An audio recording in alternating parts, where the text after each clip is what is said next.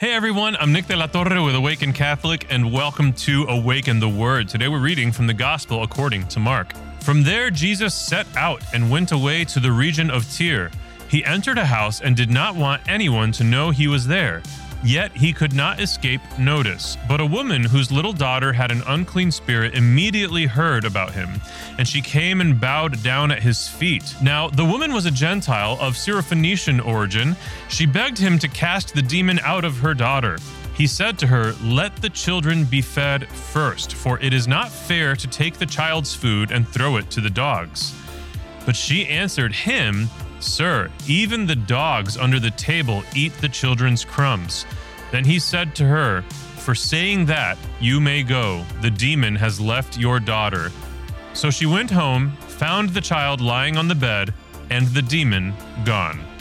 Upon reading this, it may seem like our Lord is kind of being a little mean to this woman by comparing her to the, the value or the dignity of a dog compared to the children. He's not being mean, even though it might seem that way. What he's really doing is walking this woman and us, 2,000 years later, reading the passage, through a thought exercise, trying to evoke an understanding about his love and his mercy and, and how we should approach God. You see, the woman was a Gentile. That means that she was not a part of the covenant family of God as in she wasn't a Jew.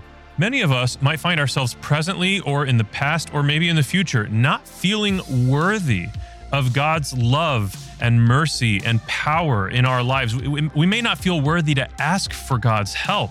And the truth is, like this woman, we aren't worthy, but it's the acknowledgement in humility of our unworthiness to, to fully appreciate the gift of God's freely given love. It is in that humility that God can then grant us what is best for us.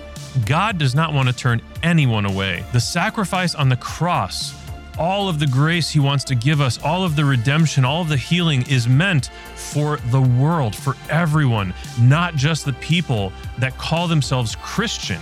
Now, it is important for us to do our best to follow our conscience and come closer to God and to obey His commands and to seek out truth with a capital T for everything that it is. We mustn't take God's love and mercy for granted.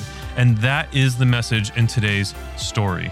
My invitation to you is in those moments when you don't feel worthy, reach out to God anyways. It is specifically in those moments that God's power and mercy shine the brightest. I have been Nick. This has been Awaken the Word. And before you go, I just need you to know that Jesus loves you. Peace. Awaken the Word is made in partnership by Spoke Street Media and Awaken Catholic.